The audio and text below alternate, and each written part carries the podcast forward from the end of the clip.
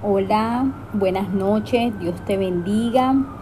En el día de hoy seguimos con nuestro estudio bíblico del libro de Proverbios. Nos corresponde el capítulo 28 y en esta ocasión lo voy a leer en la nueva traducción viviente. Los perversos huyen aun cuando nadie los persigue, pero los justos son tan valientes como el león. Cuando hay corrupción moral en una nación, su gobierno se desmorona fácilmente. En cambio, con líderes sabios y entendidos viene la estabilidad. El pobre que oprime a los pobres es como la lluvia torrencial que destruye la cosecha. Rechazar la ley es enaltecer a los perversos, obedecer la ley es luchar contra ellos. Los malvados no comprenden la justicia, pero los que siguen al Señor la entienden a la perfección. Es mejor ser pobre y honesto que ser rico y deshonesto. Los jóvenes que obedecen la ley son sabios. Los que tienen amigos desenfrenados traen vergüenza a sus padres. Los ingresos que se obtienen por cobrar altos intereses terminarán en el bolsillo del que trata bien a los pobres. Dios detesta la oración del que no hace caso de la ley. El que lleva a la gente buena por mal camino caerá en su propia trampa, pero los honrados heredarán cosas buenas. Los ricos se creen sabios, pero no pueden engañar a un pobre que tiene discernimiento. Cuando los justos triunfan, todo el mundo se alegra. Cuando los perfectos perversos toman el control, todos se esconden. Los que encubren sus pecados no prosperarán, pero si los confiesan y los abandonan, recibirán misericordia. Benditos los que tienen temor de hacer lo malo, pero los tercos van directo a graves problemas. Para los pobres, un gobernante malvado es tan peligroso como un león rugiente o un oso a punto de atacar. Un gobernante sin entendimiento oprimirá a su pueblo, pero el que odia la corrupción tendrá una larga vida. La conciencia atormentada del asesino lo llevará a la tumba, no lo protejas. Los intachables serán librados del peligro, pero los corruptos serán destruidos de repente. El que se esfuerza en su trabajo tiene comida en abundancia, pero el que persigue fantasías termina en la pobreza. La persona digna de confianza obtendrá gran recompensa, pero el que quiera enriquecerse de la noche a la mañana se meterá en problemas. Nunca es bueno mostrar parcialidad, incluso algunos hacen lo malo por un simple pedazo de pan. Los avaros tratan de hacerse ricos de la noche a la mañana, pero no se dan cuenta de que van directo a la pobreza. A fin de cuentas, la gente aprecia la crítica sincera mucho más que la adulación. El que roba a su padre y a su madre y dice que tiene de malo es igual que un asesino. La avaricia provoca pleitos. Confiar en el Señor resulta en prosperidad. Los que confían en su propia inteligencia son necios, pero el que camina con sabiduría está a salvo. El que ayuda al pobre no le faltará nada. En cambio, los que cierran sus ojos ante la pobreza serán maldecidos. Cuando los perversos toman el control, todos se esconden. Cuando los perversos caen en calamidad, los justos prosperan. Y vemos en este capítulo eh, sobre el león bueno y el león malo. De esa manera he puesto el título a este capítulo. Y sabemos que en los capítulos 25 y 29 estos fueron arreglados por los hombres del rey Ezequías unos 250 años después de la época del rey Salomón. La primera parte, que fueron los capítulos del 25 al 27, es para las personas que sirven bajo los líderes. Pero esta segunda parte, que son los capítulos 28 y 29, está dirigida a las personas que son esos líderes.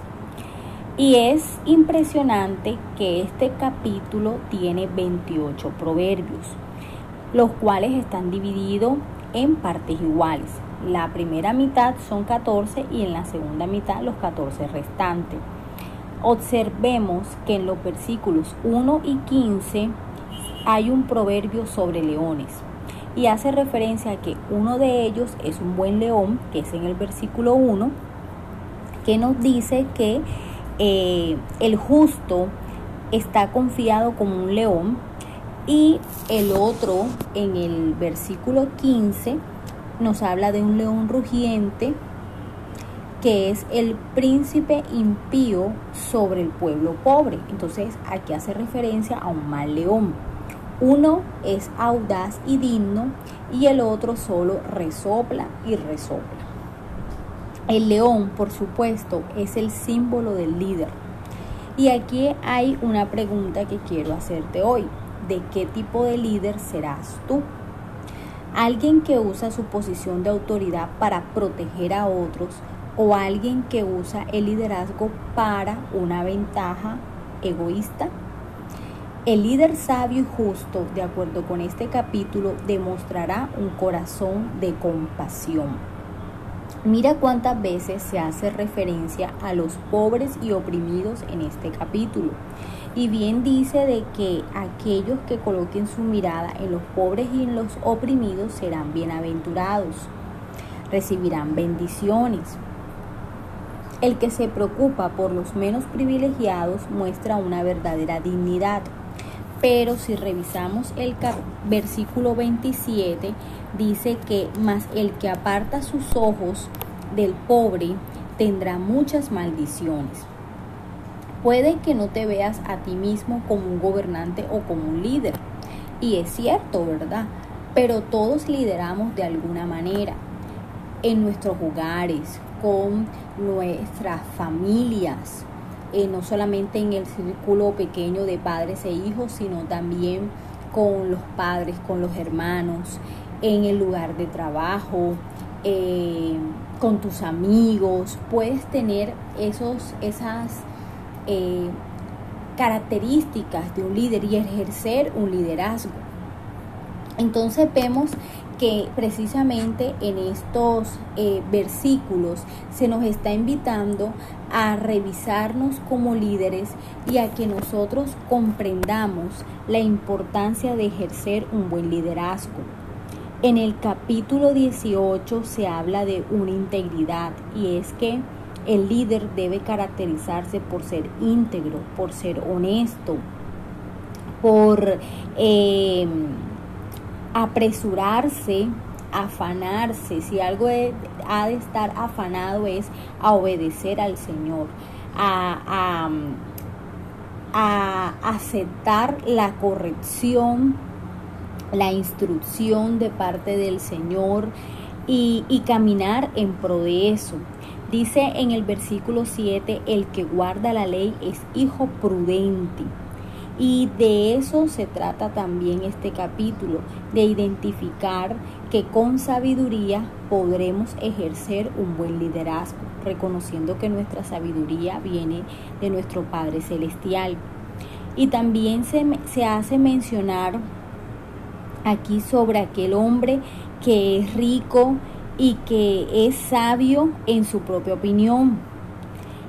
Al ver esto, más dice que más el pobre entendido lo escudriña. Entonces es importante que nosotros también reconozcamos qué tipo de sabiduría decidimos eh, aceptar en nuestra vida y aplicar.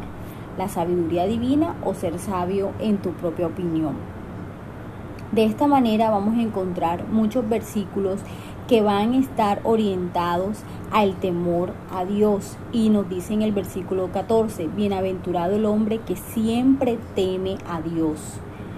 Siempre es y es relevante esta palabra, no algunas veces, no casi siempre, sino siempre. Será bendecido, bienaventurado el hombre que teme a Dios. Y en el, en el versículo 20 dice, el hombre de verdad tendrá muchas bendiciones. Y esa palabra de verdad hace, hace referencia a una firmeza, a una estabilidad. Es decir, realmente eh, será bendecido. Viendo que el que se apresura a enriquecerse no será sin culpa. Entonces, en el día de hoy La invitación es que podamos identificar cuáles son aquellos atributos que nos van a permitir a nosotros ejercer un buen liderazgo, principalmente guiados por el Espíritu Santo y siendo entendidos con el discernimiento dado por Él mediante la meditación de su palabra. Te bendigo, te deseo una feliz noche, que puedas escuchar este audio eh, en este momento. Y bueno, seguimos el día de mañana con nuestro estudio capítulo 29 de Proverbios. Bendiciones.